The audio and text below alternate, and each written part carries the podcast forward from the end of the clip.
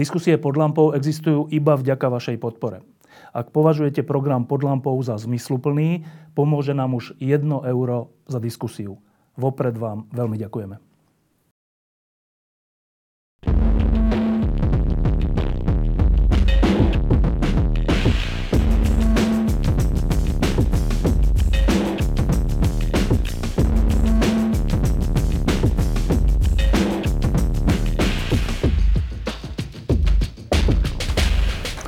Pár mesiacov po tom, čo sa na Slovensku e, stala vražda a boli teda usmrtení Jan Kuciak a Martina Kušnírova, som bol v Prahe na jednej takej veľkej akcii, kde sa ma pýtali, e, že ako je možné, že už prešlo pár mesiacov a nie je nikto ani len obvinený, ani nič sa nedieje z hľadiska páchateľa. A ja som im tedy hovoril, že viete čo, na Slovensku to možno tak bude aj navždy, že, že žiadneho páchateľa, už vôbec neobjednávateľa sa nedozvieme.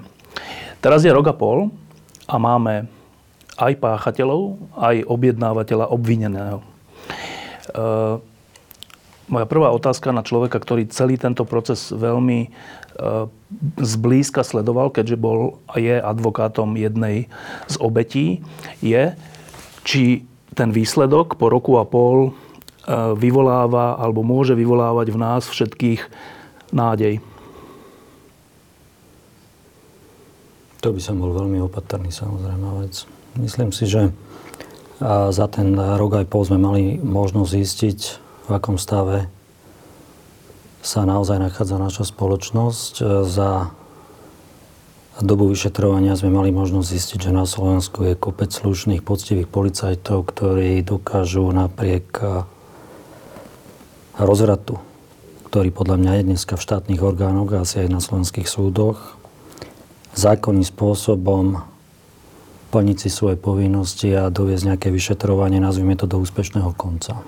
Toto vyšetrovanie e, bolo veľmi ťažké. Ten prípad je e, z hľadiska vyšetrovania ťažký. Ten tým bol obrovský, ktorý na to vznikol vyšetrovací. E, so samotným tým vyšetrovaním vyjadruješ ako advokát poškodených spokojnosť?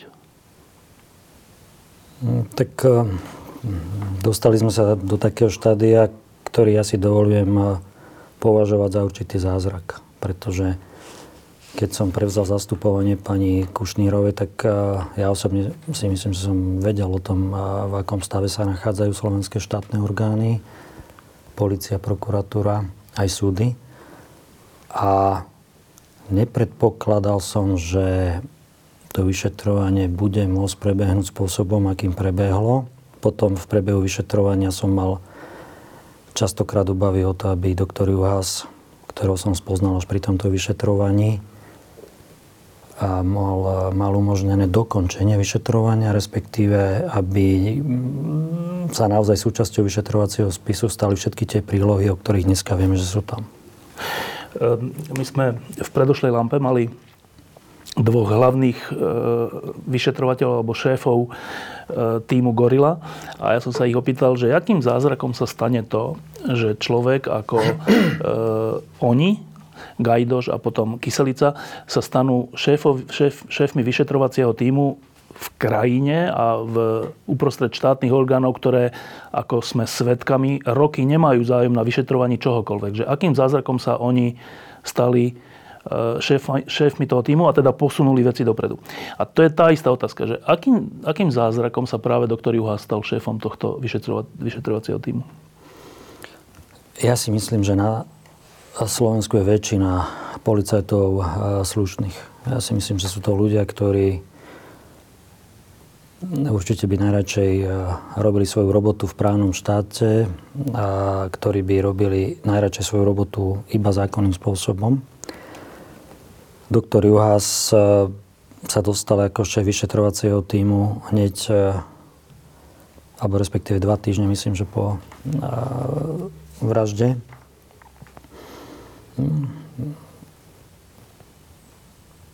Tie dôvody, ktoré viedli jeho nadriadených, aby z neho spravili vyšetrovateľa, ktorý bude riadiť tým, tak tie ja nepoznám. Ale ja si myslím, že slovenskí policajti vo väčšine prípadov sú slušní a pracovití ľudia akým spôsobom doktor Juhas a ten vyšetrovací tím spolupracoval s vami, advokátmi poškodených. Boli ste dostatočne informovaní o veciach, ktoré ste potrebovali? Mm, tak pre mňa osobne na začiatku bolo najpodstatnejšie, aby som videl tých ľudí. A mám za sebou niekoľko ročnú prax Viete, že som v minulosti sám bol prokurátorom, čiže bolo podstatné, aby som tých ľudí videl, aby som zistil z rozhovorov, ako rozmýšľajú, aké majú hodnoty, to hovorím veľmi otvorene. A na začiatku sme mali dokonca aj dosť konfliktov, pretože sme sa dožadovali a nahliadnutia do celého obsahu vyšetrovacieho spisu, čo nám, pokiaľ si pamätám, nebolo umožnené až potom na základe zásahu prokurátora, ktorý dozoruje trestnú vec alebo dozoroval trestnú vec.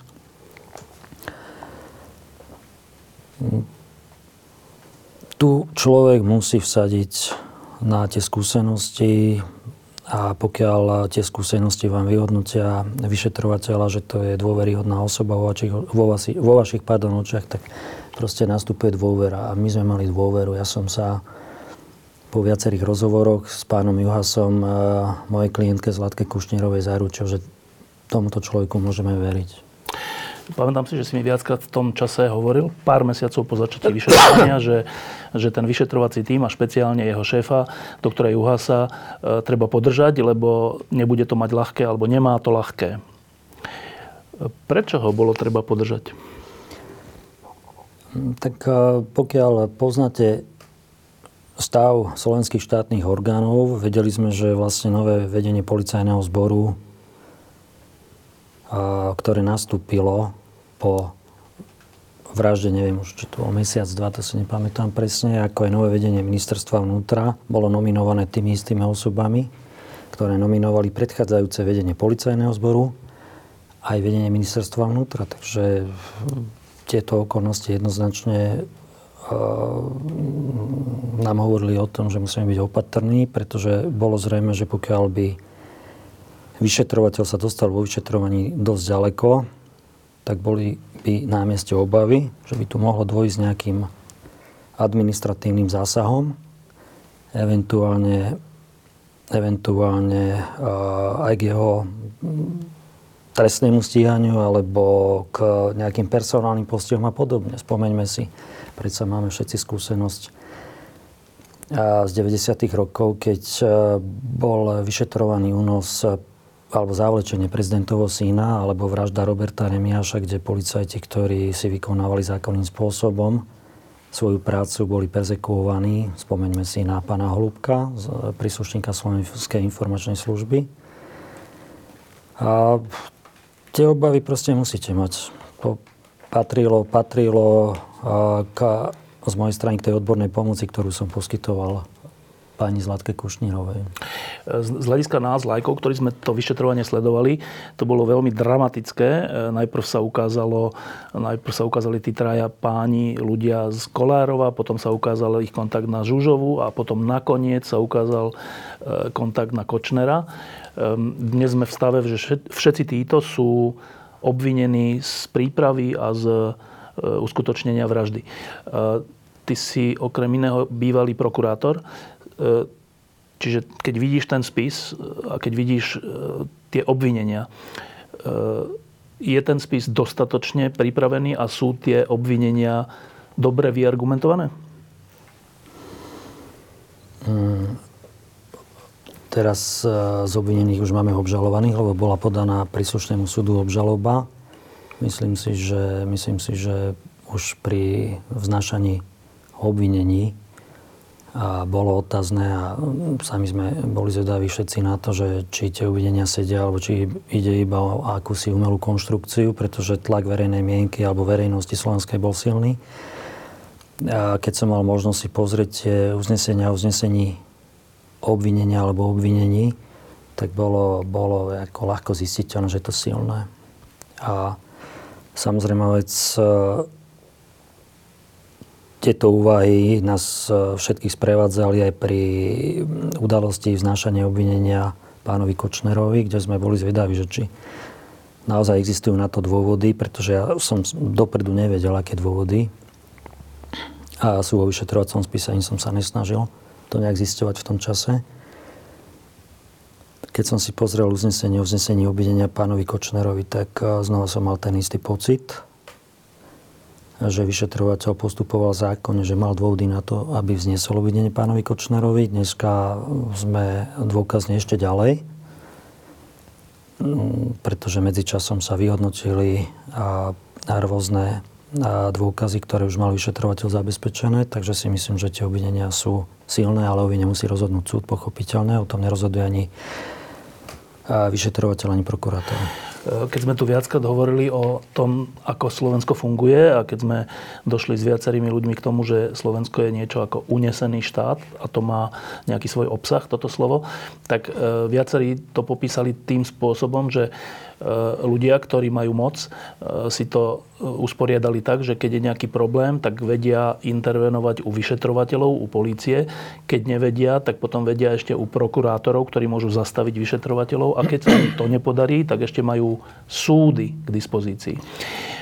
Teraz, keď sledujeme rôzne kauzy, čo sa týka súdov a sudcov, ako sú ovplyvňovaní aj v súvislosti s Kočnerom, môžeme očakávať, keďže v tomto prípade vyšetrovania vyšetrovatelia aj prokurátori to nezastavili. Naopak, môžeme teraz očakávať vojnu so súdom?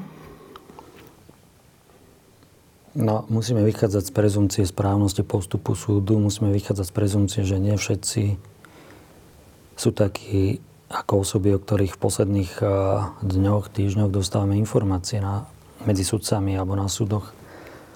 Takže ja verím, že v tak závažnej trestnej veci, ako je vražda dvoch nevinných mladých ľudí, nikto si nezoberie na svedomie nejaké obchodovanie so spravodlivosťou. E, už je známe, aký súd miestne príslušný tento prípad dostane? Tak tam je špeciálna príslušnosť e, od začiatku už trestného konania, alebo aj v rámci prípravného konania a má e, v tých úkonoch vyšetrovateľ alebo prokurátora určitú pozíciu špecializovaný súd. Takže mm, asi sa pýtaš na Senát. Ten Senát je, e, myslím, že už známy, ktorý má túto vec pridelenú ktorému to napadlo. A ty poznáš tie mená? Nie, nie, ja to aj nejdem zisťovať. E, v podstate pre nás vzniká teraz, by som povedal, procesne nová situácia, lepšia situácia, alebo v rámci prípravného konania poškodený alebo splnomocnený zástupca poškodeného nemáš toľko oprávnení alebo až toľko práv ako v konaní pred súdom. Tam e, už e, bude naša pozícia silnejšia ako v rámci prípravného konania. Budeme môcť klásť aj otázky, čo je veľmi podstatné pre nás, aby sme mohli pomôcť pri preukazovaní viny obžalovaným. Ako dlho bude trvať od, teraz od obžaloby po samotné súdne pojednávanie? To neviem odhadnúť. To, Aspoň to, rádovo? Neviem, neviem, ani nechcem špekulovať. Sú to mesiace, alebo roky, alebo týždne? Mm, určite sú to není roky. Dobre. Ehm, ešte posledná vec k tomuto samotnému vyšetrovaniu. Ehm, v priebehu toho, čo sme sa dozvedali rôzne veci a ako to išlo od samotných páchateľov k objednávateľke a k ďalšiemu objednávateľovi, e, existovala, existovala taká úvaha, že ale to asi ani pri Kočnerovi neskončí, tá samotná objednávka. Dnes, po roku a pol a potom, čo sú e, podané obžaloby, teda môžeme povedať, že to u Kočnera končí? v tomto okamihu dôkazná situácia, ktorú zabezpečilo vyšetrovateľ v rámci prípravného konania, opodstatnila iba také, by som povedal, procesné kroky, ktoré spravil vo vzťahu teda k obvineným. A obvinil tie osoby, o ktorých vieme, že sú obvinené. Toto samozrejme nevylučuje, aby v budúcnosti, pokiaľ sa ukážu nejaké prípadné prepojenia na súčasných obžalovaných, a vyšetrovateľ skúmal aj trestnoprávnu zodpovednosť eventuálne ďalších osôb. To kľudne môže sa stať, preto v podstate sa mi javí aj z tohto dôvodu ako úplný nezmysel, že zrušili ten vyšetrovací tým. No a k tomu sa teraz dostaneme. E, verejnosť vyrušila, časť vyrušila, časť zaujala správa, že vyšetrovací tým Kuciak, on sa tak volal? Kuciak, neviem, dobre. Je to možné, to neviem. tým, ktorý vyšetroval vraždu novinára jeho snúbenice, bol rozpustený, alebo zrušený. A teraz časť ľudí hovorí, že to je hrozné, lebo ten tým pri vyšetrovaní prišiel na množstvo iných ďalších vecí a keďže to vyšetroval rok a pol, tak nadobudol množstvo informácií, ktoré keby existoval naďalej, tak môže využiť vo vyšetrovaní ďalších vecí. Iná časť, vrátane šéfa NAKA a hovorí, že nie, že to je v poriadku, že tý, však vyšetrovanie sa skončilo, je obžaloba, na čo ten tým, tak sme ho rozpustili. E, kto má pravdu? Pri hodnotení dôveryhodnosti štátnych orgánov, teda aj policie alebo prokuratúry, myslím si, že viac musíme vychádzať z ich konkrétnych krokov, ako z nejakých verejných vyhlásení alebo mediálnych nejakých informácií, ako sú rozhovory a podobne asi sa všetci zhodneme v tom, že od, od začiatku bola na mieste absolútna opatrnosť, obozretnosť a akým spôsobom sa budú ku vyšetrovateľovi, pokiaľ ukáže nejaké výsledky, správať jeho nadriadený, eventuálne aj prokuratúra.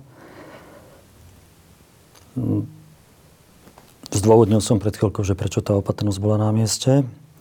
A pokiaľ teraz mám vychádzať z tých konkrétnych krokov, tak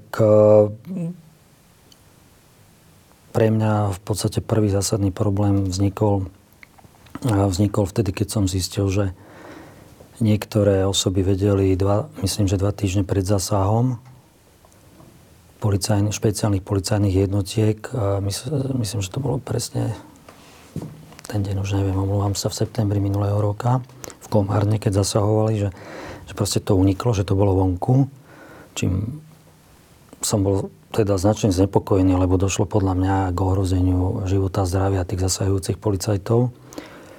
Potom sme neskôr zistili, že sú tam určité úniky informácií, nie všetko bolo zverejnené. Neprospech vyšetrovania by som povedal.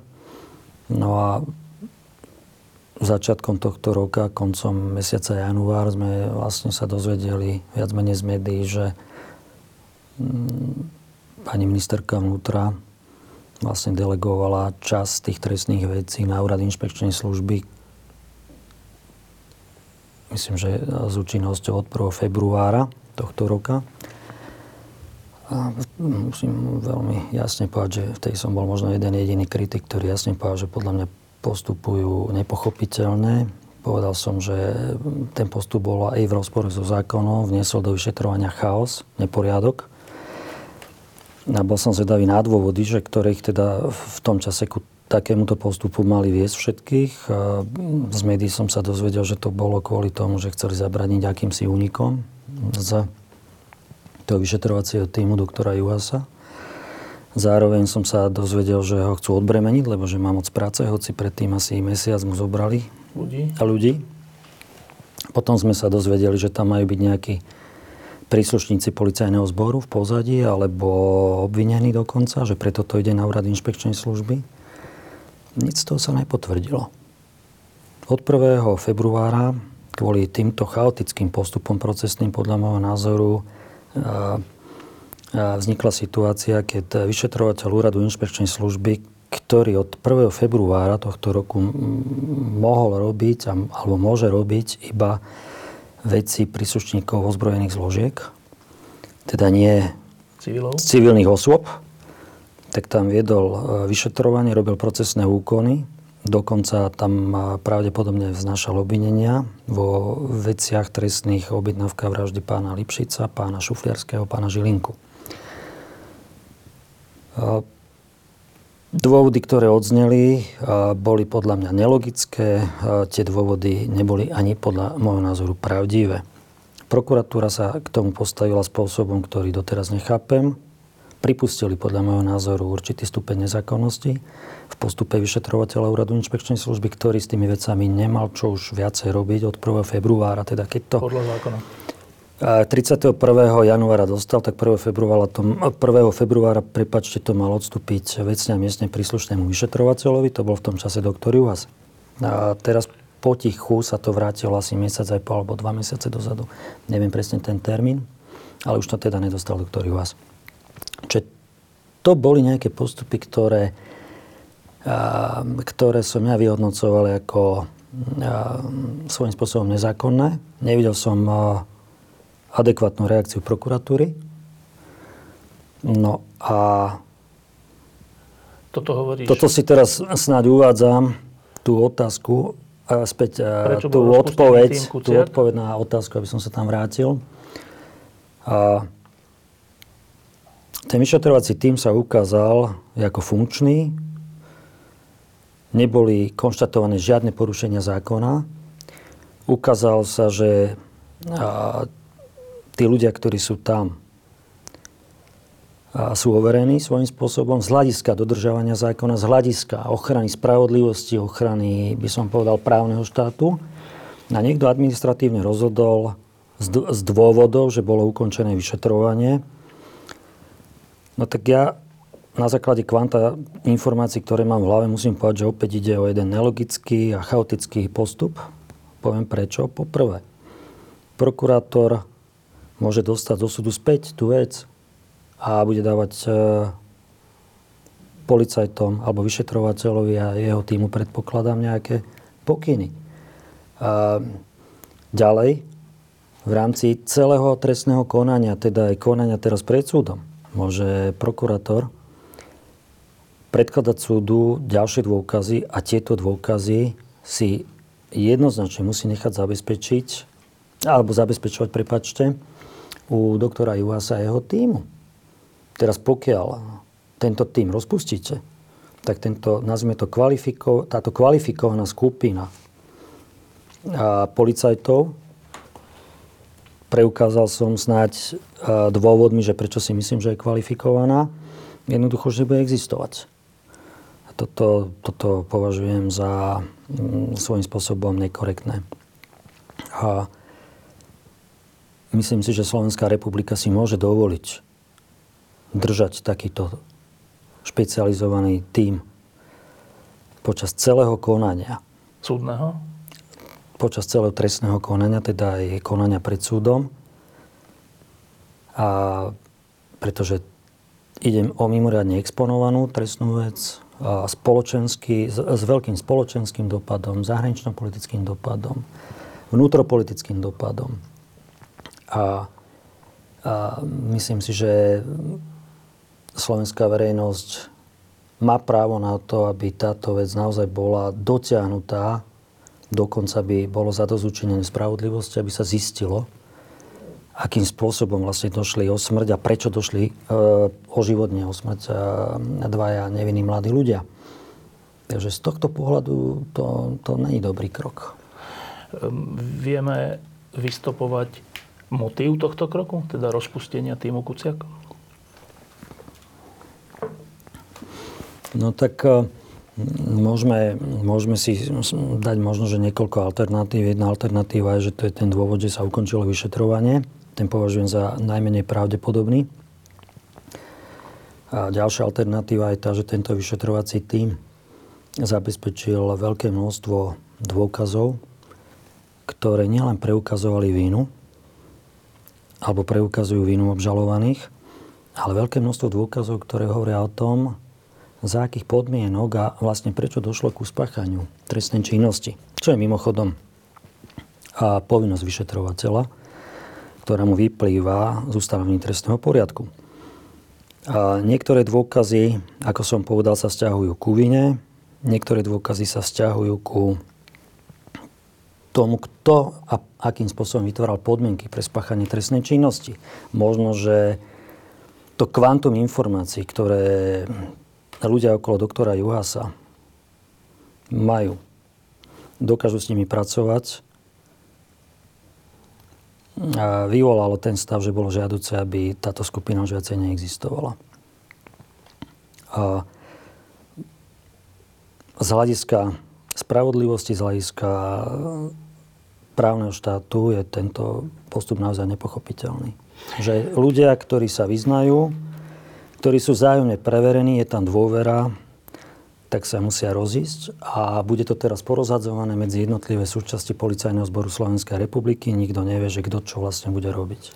Ešte jedna zvláštna okolnosť sprevádzala to vyšetrovanie. E, teda z môjho hľadiska zvláštna. E, hovoríme, hovoríme a hovorili sme pred mesiacmi aj tu v Lampe o tom, že vyšetrovací tým, doktor Juhás. A nielen, že sme za celý ten rok a pol nepočuli doktora Juhása vystúpiť alebo niečo povedať na tlačovke alebo niekde, nejakú informáciu, ale ani nevieme, ako vyzerá. A dneska sme sa dočítali, že e, to je vlastne z rozhodnutia NAKA, kde šéf NAKA hovorí, že keď môže niekto informovať, tak, informovať o tom, tak to bude iba on. Um, čo je toto za jav, že človek, ktorý mal celý ten vyšetrovací tým na pleciach a na starosti, bol jeho šéfom, nemôže z rozhodnutia nadriadeného vystúpiť a informovať? A dovolila by som najskôr reagoval na to z určitého nadhľadu. Doktor Ujaz je mladý človek a ja si myslím, že má pred sebou skvelú budúcnosť odbornú a personálnu, alebo ako to nazveme, profesnú.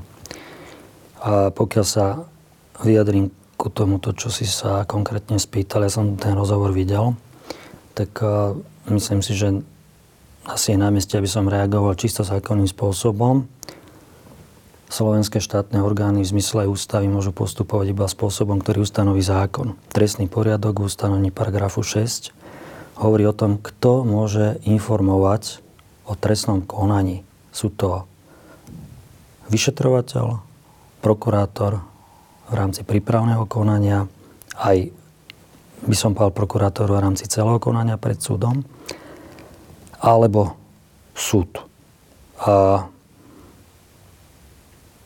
tam je zákonné, zákonná licencia v úvodzovkách pre doktora Juhasa, aby verejne vystupoval. A pokiaľ vystupuje nejaký funkcionár policie, ja som toho názoru, že v ustanovení, v paragrafu 6 trestného poriadku nie je uvedenie, nemôže ani vystupovať. On nemôže povedať, že kto môže a kto nemôže, lebo ide vyslovene nad rámec zákona a toto právo on nemá. A ja som si tam prečítal aj takú informáciu, že by mohli byť nejak urazení, alebo by sa mohli možno menej hodnotne no. podceniť, cítiť, neviem, už to tam presne bolo napísané, operatívci, ktorí spolupracovali na tejto veci, prosím vás pekne, toto není debata o zásluhách. Na, o zásluhách, toto není debata, by som povedal, niekde trhovníkov. Tu sa musíme pohybovať striktne v rámci trestného poriadku a trestný poriadok jasne hovorí, že iba vyšetrovateľ z policie, čiže ani nie funkcionári, ani nie nejakí operatívci. Takže dosť dobre nechápem, že e, kam sa vedie táto debata a prečo sa vzdialujeme od ustanovenia paragrafu 6 trestného poriadku. Takže čo sa týka doktora Juvasa, áno, ja som si to všimol. Od e, začiatku vyšetrovania bol dávaný mimo hoci myslím si, že, že nebol problém, aby vedenie policajného zboru umožnilo nejaký rozhovor s jeho kolegom v minulosti. Takže tieto argumenty nesedia. Ja si myslím, že toto je budúcnosť. Títo ľudia, ako je doktor Juhás a jeho kolegovia, lebo je tam strašne moc, ich mena nepoznáme, ja ich sám nepoznám. Tie mena, videl som ich tam. A ja v mene rodiny Kušnírovej môžem povedať, že sú im povďační, že, že postupovali sú aj so zákonom, že sa nebali. Podľa mňa je to vzor pre mnohých príslušníkov policajného zboru. Sú to mladí ľudia, čo je pre mňa najpodstatnejšie zistenie. E, teraz trocha širšie. To, ten rok a pol vyšetrovania vraždy e, Jana Kuciaka a Martiny Kušnírovej ukázal nielen na páchateľov a objednávateľov, on ukázal aj na nás všetkých, na Slovensko ako také. Ehm, pamätám si ešte pred troma, štyrmi rokmi, keď vznikla súčasná vláda, tak mnoho ľudí, ktorí boli aj voči tej vláde trocha kritickí, ale súčasne hovorili, že to není až také zlé, však oni sú za, e, za to, aby sme boli súčasťou Európskej únie a jadra Európskej únie a vlastne iná vláda ani nebola možná, však to není až také zlé a vy, čo hovoríte, že toto je nejaký mafiánsky štát alebo unesený štát, vy to všetko preháňate. Je zaujímavé, že títo ľudia dnes už nehovoria nič. A teda otázka je, čo ukázal ten rok a pol nie o tej samotnej vražde, ale o fungovaní tejto republiky?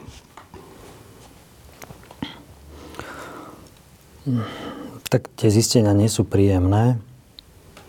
Myslím si, že tá smrť dvoch nevinných mladých ľudí, čo vždy budem opakovať, nám, nám odhalila stav našej spoločnosti, odhalila stav spravodlivosti, stav právneho štátu a ukázala nám táto trestná vec, že proste ten rozklad je strašný. A mnohokrát som aj prekvapený, a to som bol vždy veľký skeptik, že aký je stav slovenskej spoločnosti, že ako hlboko to stále ešte, ešte padá. A nemyslím si, že ten prepad je zastavený. Nemyslím si, že to smrťou sa niečo zmenilo zásadné. Nemyslím si, že tá smrť priniesla nejaký vyšší stupeň spravodlivosti, vyšší stupeň zákonnosti. Možno len to bude sofistikovanejšie teraz. A tie zistenia nie sú vôbec príjemné. E, e, samotný Marian Kočner je neuveriteľné, že za ten rok a pol, čo všetko sme sa dozvedeli, ale zase veď niečo sme vedeli už predtým.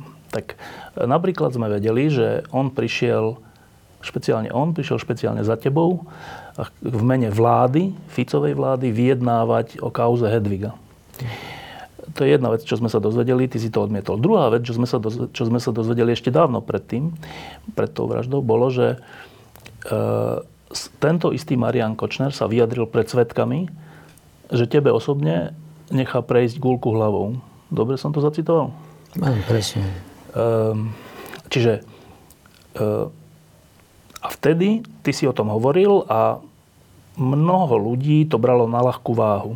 Tak, ako sa bralo na ľahkú váhu to, keď samotný Jan Kuciak požiadalo policajnú ochranu alebo nejaký, e, nejaký zásah. Reakciu štátu. O reakciu štátu na to, že ho, že ho samotný Kočner zastrašuje. Dnes je Jan Kuciak mŕtvý. Ale my sme sa dozvedeli potom, že to nebolo len tak, že nejaký Kočner v mene vlády, že si to nejak vymýšľal, alebo čo. My sme sa dozvedeli, že on nie, že bol kamarát generálneho prokurátora, ale že bol človek, ktorý mu hovoril, čo má robiť, dokonca podľa jeho vlastných slov, to bol človek, ktorý generálnemu prokurátorovi robil bankára. Robil človeka, ktorý peniaze, ktoré pokutným spôsobom získaval Trnka, e, ochraňoval a dával mu peniaze vtedy, keď, keď Trnka potreboval. To je také šialené, toto, to je jak z nejakého filmu, ale my sme sa to dozvedeli od nich dvoch.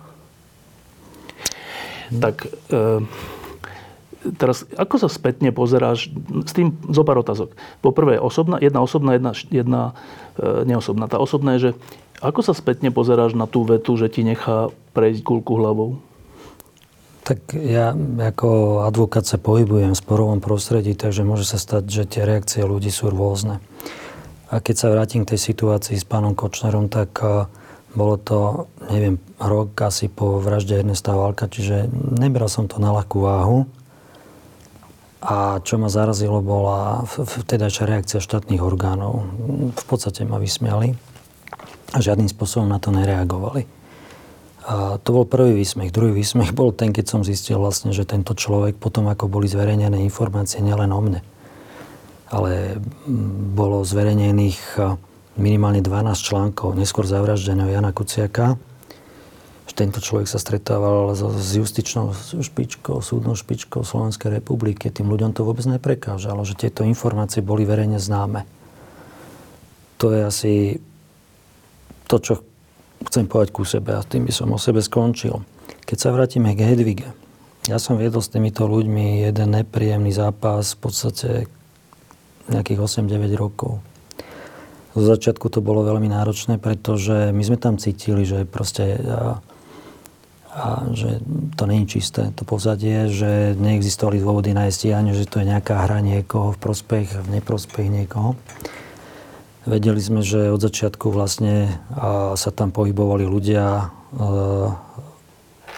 už pri podávaní trestného oznámenia z okolia a, Mariana Kočnera. Potom sme vedeli, že vyšetrovanie na prokuratúre začal robiť prokurátor na generálnej prokuratúre, prokurátor odboru, ktorý viedol švagor Mariana Kočnera.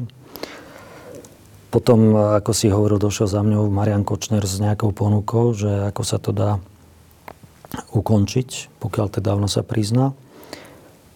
A vyšetrovanie dokončila prokurátorka, ktorá bola spomínaná v komunikácii pána Kočnera ako jeho 100% osoba. Čiže toto, toto asi by som dôvodnil pred slovenskou verejnosťou, že prečo si má mysleť, že Hedviga Malinová naozaj bola nezákonne trestne stíhaná, prenasledovaná, vyštvaná zo Slovenska. Keď som si vypočul rozhovor Kočner Trnka, ja som mal možnosť už ho predtým čítať, ale nebolo to také silné, ako keď som to počúval, tak som vlastne zistil, že akým spôsobom bola riadená generálna prokuratúra. Tam by som povedal, že je podstatné obdobie nielen to, počas ktorého bol generálnym prokurátorom doktor Trnka, a pokiaľ si dobre pamätám, on bol 5 rokov predtým, alebo 4 roky predtým námestníkom generálneho prokurátora pre trestný úsek, potom bol generálny prokurátor a potom, ako sa mu skončilo funkčné obdobie, pokiaľ sa nemýlim, ešte vykonával funkciu námestníka generálneho prokurátora. Čiže mal trestné konanie alebo trestné konania na Slovensku pod palcom od roku 99 možno do roku 2012 neviem to presne ohraničiť. A to je strašné. Tento človek, ktorý podľa môjho názoru preukázateľne, preukázateľne sa dopúšťal trestnej činnosti, mal pod palcom trestné stíhania nás, občanov Slovenskej republiky a mohol naozaj mnohokrát svojvoľne rozhodovať, možno aj na základe toho, ako sa rozhodol pán Kočner. Tu chcem ešte povedať jednu vec, že mal som možnosť eh, pri pozeraní príloh vyšetrovacieho spisu vidieť aj eh, videá, z ktorých jasne vyplýva, že ako oni dvaja spolu inštalujú v kancelárii generálneho prokurátora Slovenskej republiky nahrávanie obrazovo, obrazovo aj zvuku, alebo obrazovo-zvukové a keď si pomyslíme, že kto tam všetko chodil a možno aj v akých veciach, tak to je, to je, to je signál o absolútnom rozklade právneho štátu. Tak aby sme rozumeli, rozklad. že generálny prokurátor spolu s človekom, ktorý nemal na prokurátore čo robiť, inštaluje vo svojej oficiálnej kancelárii e, kameru. E, a teraz si predstavme, že za generálnym prokurátorom chodia všelijakí dôležití ľudia, vrátane politikov, podnikateľov, všelikoho, ktorí majú nejaký záujem. Hovoria tam akože súkromne, ale sú pritom natáčaní a tým pádom Kočner s Trnkom majú kompromitujúci materiál. Je to tak? Áno, je to tak. To podozrenie tu existuje minimálne v jednom prípade. Som tam videl, že jedna osoba bola natáčaná asi hodinu. No a to znamená, že to je z hľadiska práva, to je, že, že čo to ten prokurátor vlastne urobil? Uh, tak je to jednoznačne zneužitie právomoci verejného činiteľa, ale tam nie je pochyb o tom, že tu je nejaká trestná činnosť. A čo ma zaráža je iná vec. Tá odvaha, za akou to robili všetci. Ja si myslím, že možno prvá veľká chyba sa stala po roku 98, keď sa zmenila vládna garnitúra a neišlo, neišlo sa veľmi dôsledne po tom, kto vlastne zmaril vyšetrovanie únosu prezidentovho syna, eventuálne aj tie zásahy do vyšetrovania vraždy Roberta Remiaša. Domnievam sa, že mnohí policajti a prokurátori vlastne toto mohli e, považovať za určitú testovacú situáciu, že porušil tam niekto zákon, zmanipuloval, zlikvidoval vyšetrovanie, spomeňme si na príchod stredoslovákov, že? A nikomu sa nič nestalo. Čiže to, boli, to bolo prvé búranie mantinelov, zásadné búranie mantinelov, aké, aké, akých si mantinelov právneho štátu. A potom to pokračovalo a vlastne vyvrcholilo to pre mňa tým, keď som si pozeral tie rozhovory Trnka Kočner alebo inštalovanie nahrávacieho zariadenia. Oni sa proste nemali čoho bať. Ale nemyslím si, že sa to zmenilo. Znova sa vrátim ku tomu, že tá situácia zásadným spôsobom nie je zmenená. A to nakoniec vidíme aj na tom, že pri doktorovi Trnkovi to mimoriadne všetko dlho trvá. Pokiaľ pri doktorovi Špírkovi to bola otázka hodín alebo dní, tak tu pozorujeme vlastne mesiace, ako postupuje alebo nepostupuje vyšetrovateľ, či bol zbavený alebo nebol zbavený močanlivosti. Podľa mňa to je otázka zbavenia močanlivosti hodín a dní a nie mesiacov.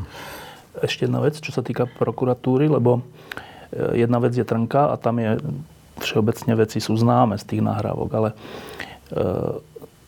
to je, to je tzv. bývalá prokurátora alebo bývalý šéf prokuratúry, ale aj zo súčasného vedenia generálnej prokuratúry postupne odchádzajú všetci námestníci a všetci dôležití ľudia v súvislosti s Kočnerom. Čo je toto za situácia, že to není, že jeden človek, lebo teraz sa tak hovorí, že a to je individuálne zlyhanie, Trnka je individuálne zlyhanie, všetko je individuálne, lenže tých individuálnych zlyhaní je toľko, že to nie je individuálne, ale kolektívne zlyhanie prokuratúry. Tak je, je zrejme z tohto všetkého, že neexistuje akýsi charakter v činnosti štátnych orgánov, a nejaká uvedomovanie si povinnosti dodržiavať zákon. A prokurátor, keď sa bavíme o trestných konaniach, je pánom prípravného konania, ale aj otrokom zákona zároveň. A mne sa zdá, že oni boli radi pánmi prípravných konaní, ale neradi sú otrokmi zákona. To, to v podstate je niečo, čo mňa ešte v 80 rokoch učili na prokuratúre.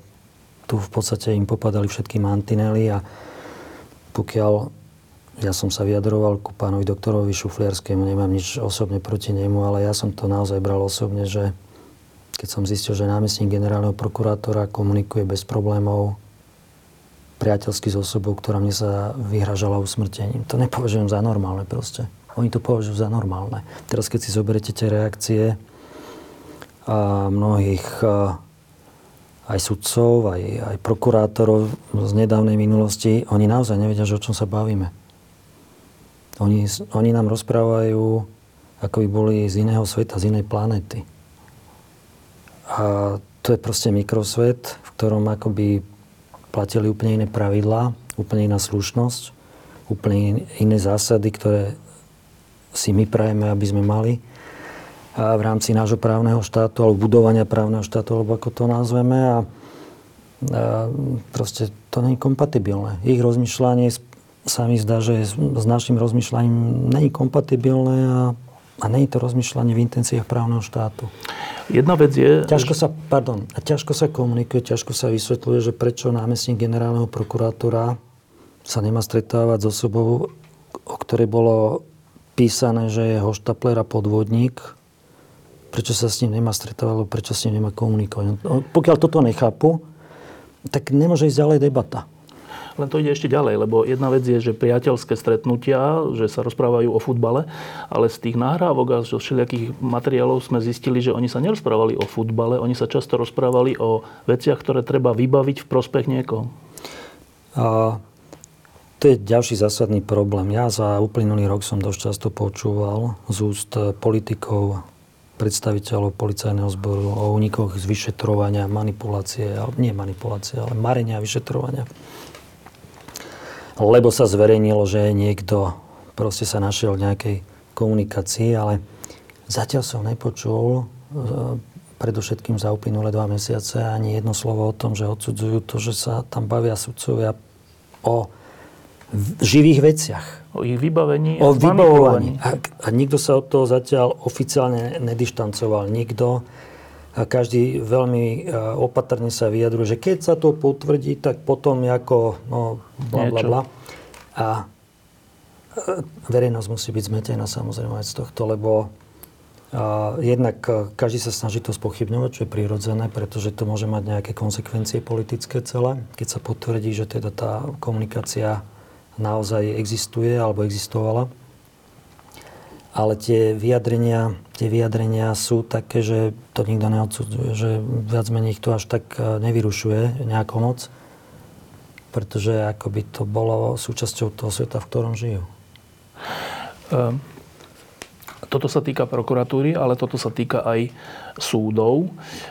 Znova, za ten rok a pol sme sa dozvedeli, že nielen Dozvedeli sme sa neuveriteľné veci. Tak jedna z vecí, ktoré sme sa dozvedeli, že sudcom sa môže stať niekto, kto je e, nejakým sekretárkou alebo niečím takým e, štátnej tajomničky ministerstva spravodlivosti. Tá sa rozhodne, že tá, tá jej kamarátka bude sudkyňou a potom za to od nej vyžaduje nejaké rozhodnutie v kauze zmenky, kočné, technopol, čokoľvek. Ale my tu používame názvy, že sudkyňa, prokurátor, ale sú to vôbec sudcovia, prokurátori?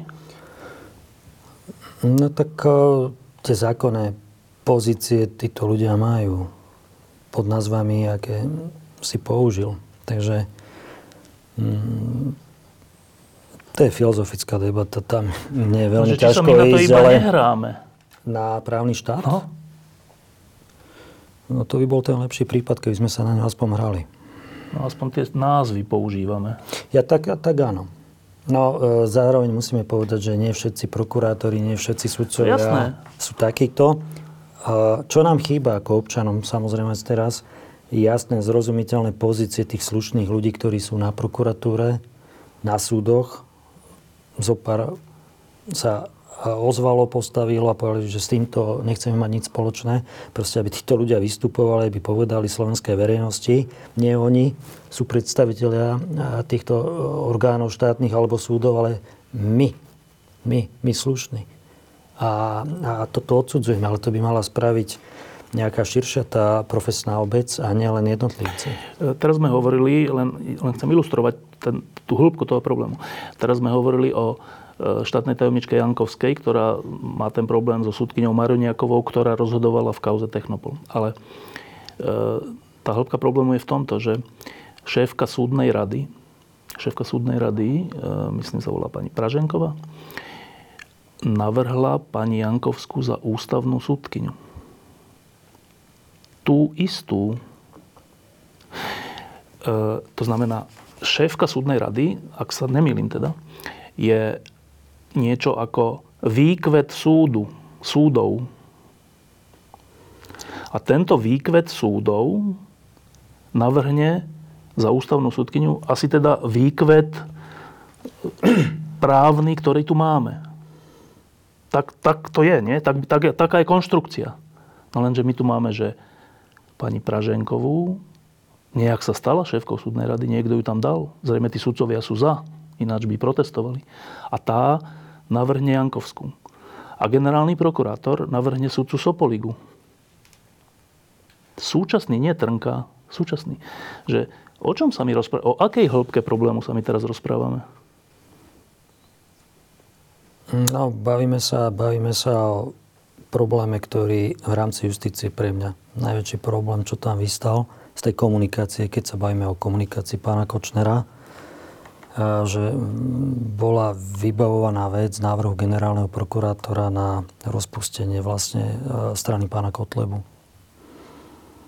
A ja nepochybujem o tom, že nepochybujem o tom, že tie informácie, ktoré tam on používa, sú pravdivé. Nechcem hodnotiť rozhodovanie Najvyššieho súdu, ale to je, to je v podstate to najhoršie zistenie pre mňa, že v takéto exponovanej veci vôbec takéto riziko tu môže existovať, že si dovolí niekto ovplyvňovať. A druhý najzásadnejší problém z toho hľadiska právneho štátu a ústavnosti a dodržiavania ústavnosti je komunikácia, kde pán Kočner hovorí pánovi Trnkovi o tom, ako boli podplacaní pri voľbe generálneho prokurátora Slovenskej republiky poslanci slovenského parlamentu. Toto už naozaj není o tom, že kto chodí na zabíjačky, to není o tom, kto s kým spáva, to není o tom, že kto má na ako aký právny názor, to je o tom, že títo ľudia postupne deštruovali, deštruovali právny štát a rozkladali ho. Systematicky ho rozkladali. Teraz vystáva otázka, že či existovali alebo existujú nejaké obranné mechanizmy slovenského demokratického právneho štátu. Zatiaľ sa ukazuje, že nie, pretože pýtam sa, kde boli zložky policajného zboru, pri tomto všetkom, čo sa dneska dozvedáme, kde bola Slovenská informačná služba, ako niekto mohol dopustiť, aby sa do takéhoto strašného rozkladu dostal e, slovenský štát alebo slovenské štátne orgány. To ja to ešte, prestalo fungovať. Ja to ešte doplním, že, lebo e, tu sa tak hovorí, že, a je to pravda, že ale nie všetci policajti sú takí, dokonca väčšina je asi normálnych. Nie všetci sudcovia si takí, sú takí, dokonca väčšina je asi normálnych. Nie všetci prokurátori sú takí ako Trnka alebo kto.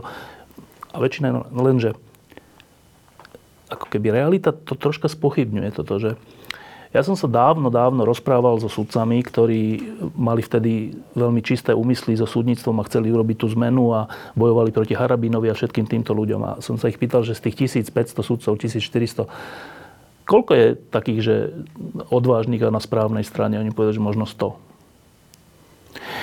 Dobre, možno sa mýlili, neviem, ale hovorili to.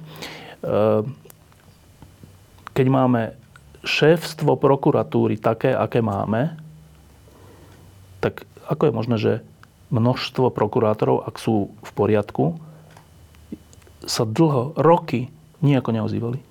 A ako je možné, že sudcovia e, si zvolia takú šéfku súdnej rady, ktorá potom nominuje na ústavný súd štátnu tajomničku. Tak e, ja len sa pýtam, že naozaj platí, že väčšina sudcov, prokurátorov, vyšetrovateľov je v poriadku? A ak áno, prečo potom umožnili tento stav vo svojich rezortoch? Ja si myslím, že sú väčšina je v poriadku.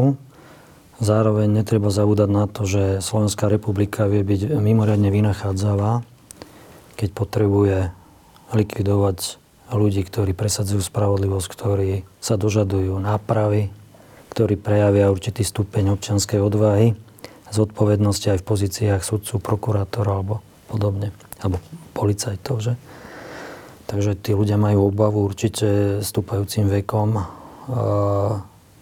každý z tých odborníkov je opatrnejší, aby sa nepúšťal do, do nejakých bojov, ktoré by ho mohli pripraviť o existenciu, o niekedy o zdravie. Tých prípadov je strašne moc. Že sa to takto stalo, že sa to takto udialo. A myslím si, že by sme sa mohli baviť aj o tom, že či to má nejaké riešenie. Áno, lebo to, čo vlastne teraz médiá chrlia na nás, a poviem pravdu, že niektoré veci ja som ani nemal čas ešte pozrieť v tých prílohách, lebo naozaj ma nezaujímajú až moc tie osobné vzťahy niektorých tých ľudí, ktorí sú tam a v tých odposluchoch, alebo teda v tých správach, v správach a podobne. Tak je to až deprimujúce.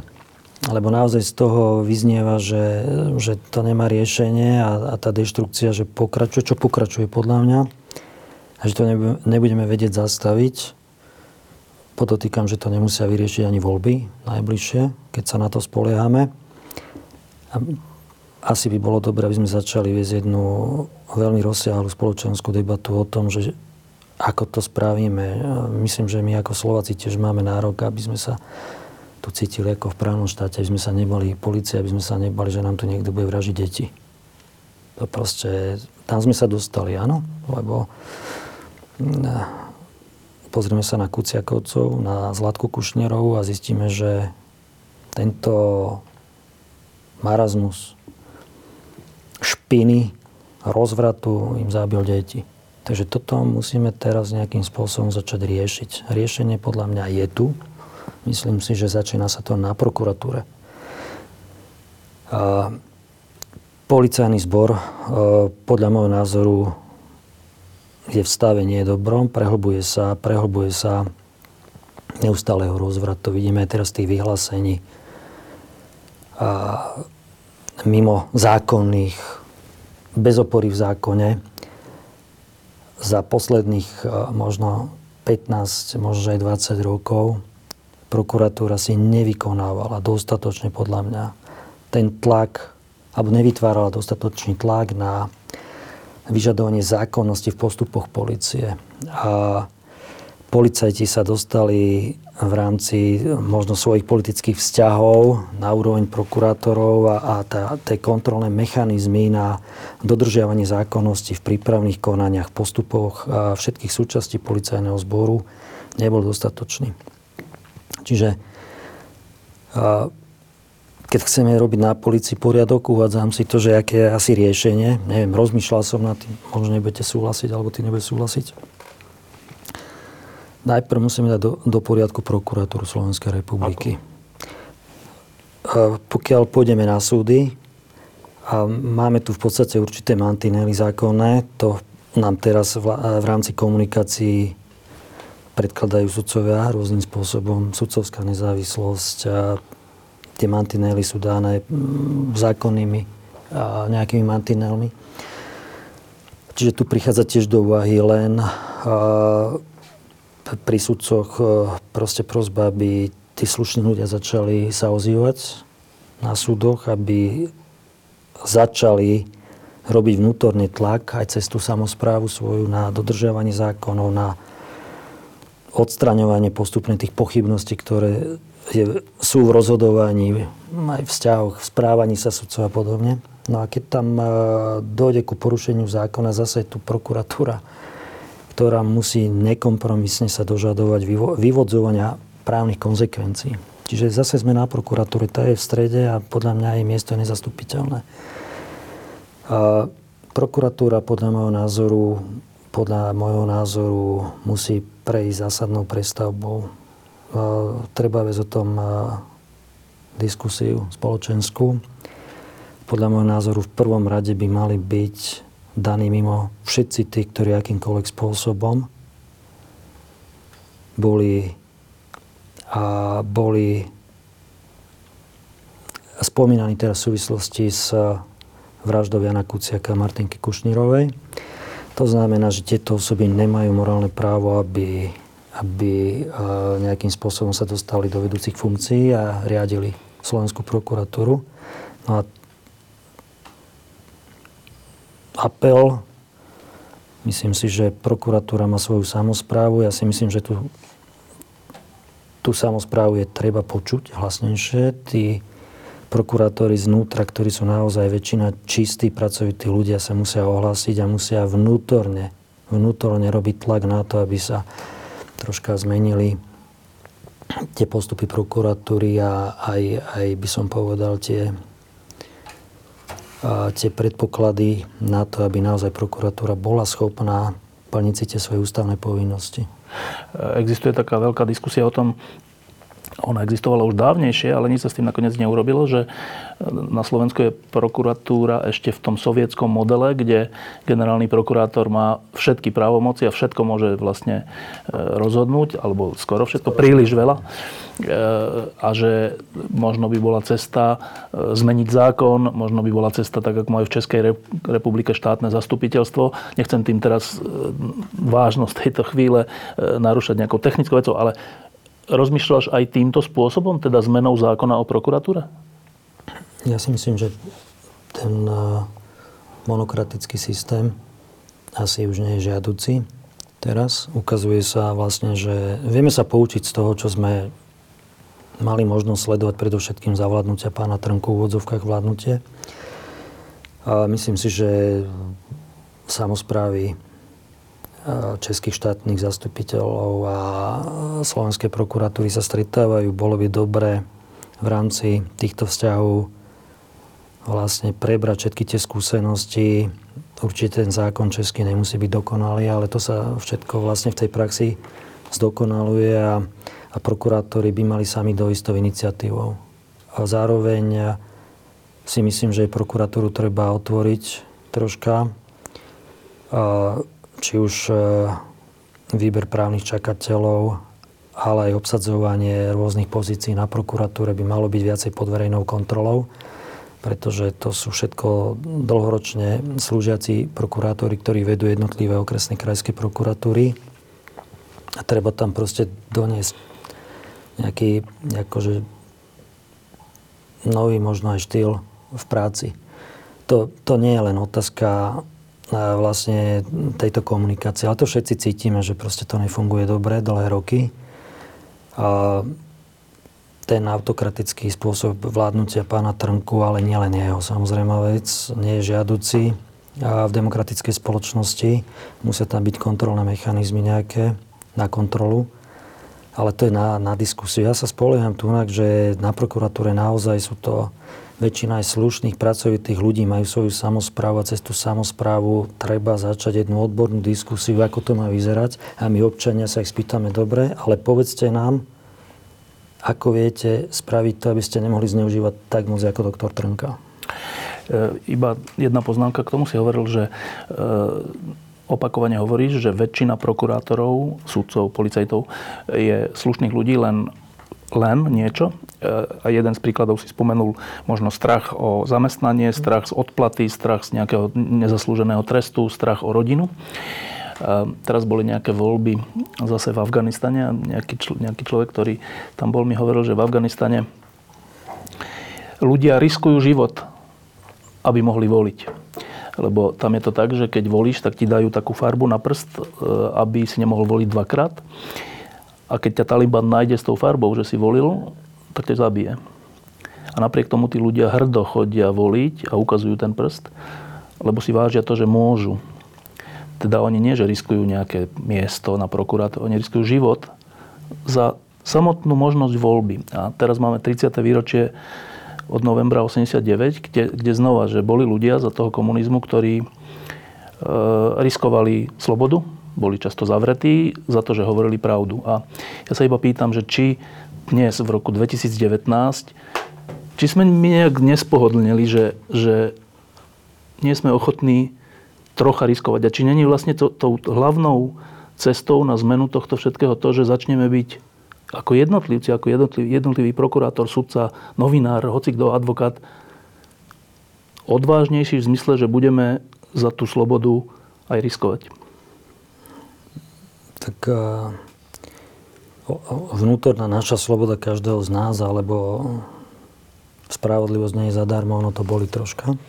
To je, to je fakt. To, aj tá demokracia, presadzovanie demokracie, to boli, lebo demokracia je v prvom rade vždy zneužívaná ľuďmi, ktorí vôbec nechceli a ani on nestoja. Používajú vlastne iba na to, aby sa dostali do pozícií, ktoré im vyhovujú. Takže to bude väčší boj. Asi v 21. storočí v strede Európy nemôžeme očakávať, že tu budeme mať nejaké osoby, ktoré sú schopné obetovať svoj život za spravodlivosť Vždy sa nejakí nájdú, ale vždy to bude úplne ako minimum. A treba viesť e, odbornú debatu o tom, ako spraviť kontrolu nad e, mocou tých, ktorí sa nám ukazujú teraz v tých komunikáciách, aby sa to už nemohlo zopakovať. Určite, určite idú voľby, čo je priestor na nejakú zmenu, ja by som ale bol opatrný. Nemyslím si, že samotné voľby, samotné voľby môžu priniesť nejakú závratnú zmenu, pretože tá druhá vlna za tou vládnúcou partiou vlastne sa teraz len popresúva po tých eh, nových politických subjektoch a napriek tomu, že nám budú hovoriť o tom, že ako to oni myslia úplne ináč, tak tie závetry, tie skupiny budú skované a proste eh, pôjdu svojim štýlom ďalej ale snáď by mohla nastať budúci rok nejaká situácia, aspoň na to politická, aby sa začala tá otvorená diskusia o tom, ako by sme si mali začať budovať Slovenskú republiku, lebo ten základ, ktorý vybudoval pán Mečera, spol sa ukazuje, že nefunguje. Úplne na záver. Ehm, pamätám si, keď si začal zastupovať Hedvigu Malinovú a potom si ju zastupoval dlhé roky. A často si mi hovorieval o tom, čo to s tebou urobilo, ako to dievča vnímaš, ako si vážiš to, že je pevná, že je čestná, že sa nezlomila tak. No teraz si rok a pol zastupoval rodinu, ktorú by si inak nepoznal. E, stretával si sa s pani Kušnírovou aj s, predpokladám, s Kuciakovcami. Čo to bola za rok a pol, rok a pol ročná skúsenosť? pre teba osobne?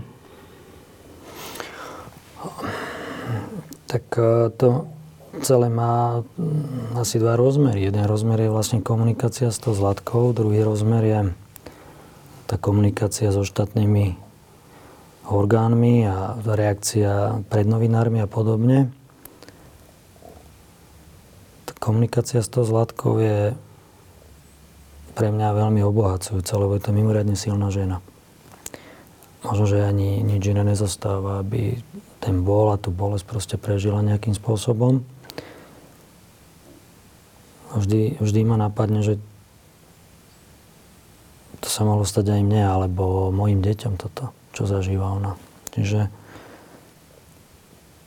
tak toto cítim, aj to strašný záväzok. Čiže, viete, môžu ma napadnúť, dneska ma napadol nejaký funkcionár, nejaký troška v médiách, no tak uh, vždy si spomínam na tú Zlatku. A keď by som teraz sa mal vyjadriť k tej komunikácii alebo vôbec ten vzťah s tými štátnymi orgánmi a s médiami, no tak Myslím, že mám dosť skúseností na to, aby som vedel, že čo treba predvídať, aké sú prípadne pozície jednotlivých funkcionárov policajného zboru ministerstva vnútra. Viem, myslím, že niekedy aj dopredu reagovať na to a prispôsobiť sa troška, aby sme to zvládli. Som rád, že to vyšetrovanie sa dostalo do stavu, že ho ukončil doktor Juhás som rád, že sa im nepodarilo oddeliť od vyšetrovacieho spisu všetky tie prílohy, ktoré sú v tom vyšetrovacom spise. Som rád, že slovenská verejnosť e, dostáva informácie o tom, v akom stave je naša spoločnosť. Myslím si na záver asi, že treba povedať jednu vec, že vlastne vražda týchto dvoch mladých ľudí alebo ich smrť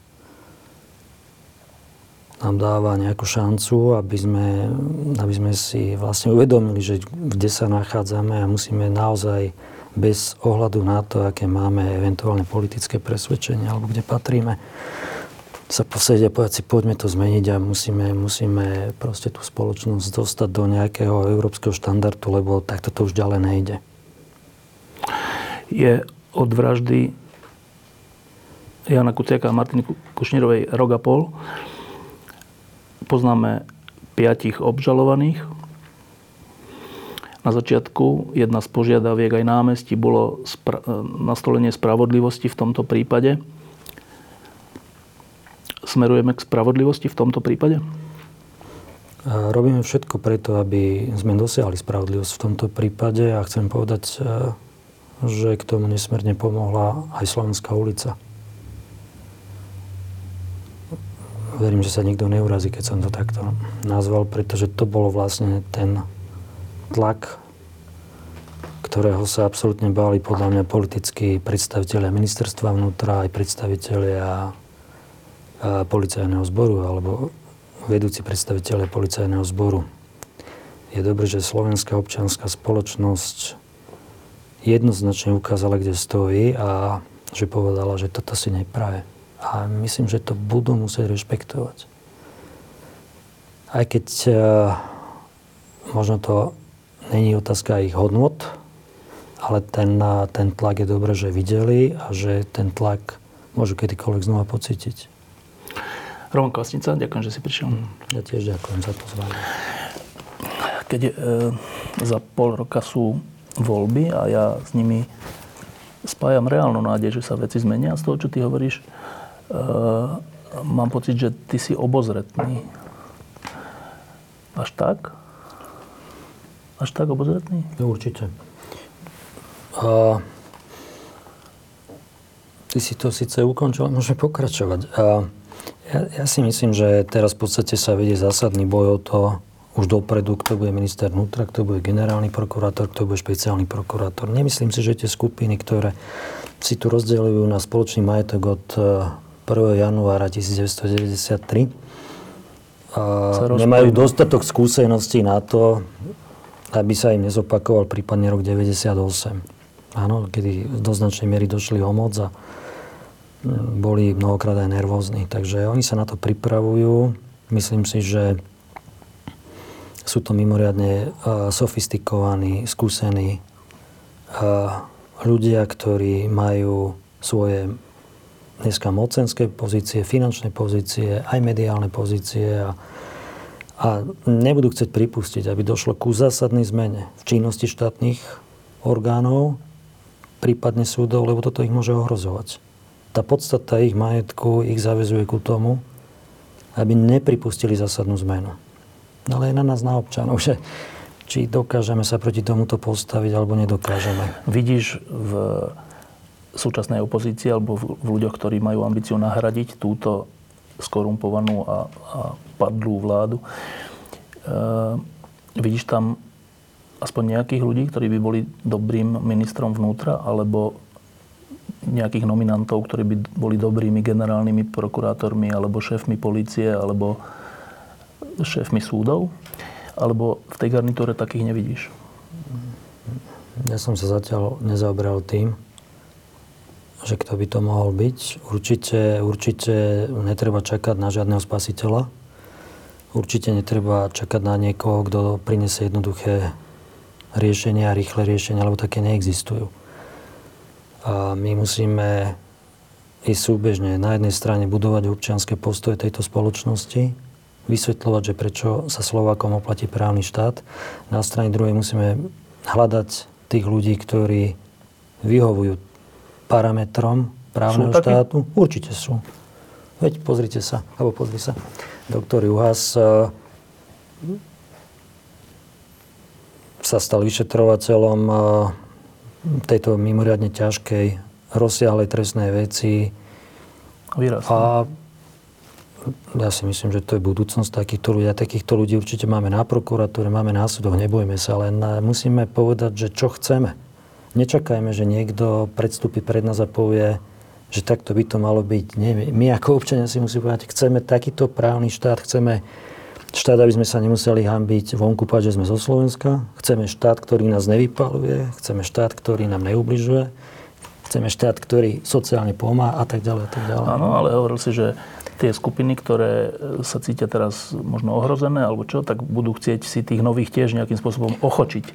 Ale moja otázka je, že lebo ja takých vidím, ktorí napriek tomu povedia tým skupinám nie. Ja poznám takých ľudí, ktorí Určite sú, sú schopní. No, uh,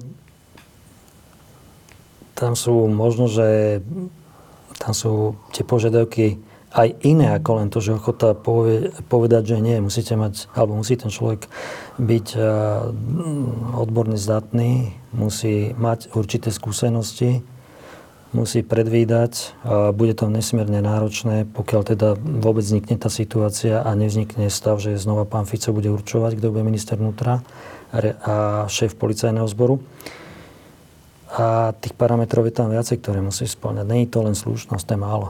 Pretože oproti stoja mimoriadne skúsení ľudia s ohromným vplyvom a Slováci radi prostitujú s mocou. A Slováci, bojím sa, že bojím sa, že nebudú už čím ďalej, tým viac dávať na stôl tú občanskú odvahu a stále ten boj nejaký, sú všetci z toho unavení. Takže No, ale však práve sme začali tú debatu, to je dobré. Ďakujem. Diskusie pod lampou existujú iba vďaka vašej podpore. Ak považujete program pod lampou za zmysluplný, pomôže nám už 1 euro za diskusiu. Vopred vám veľmi ďakujeme.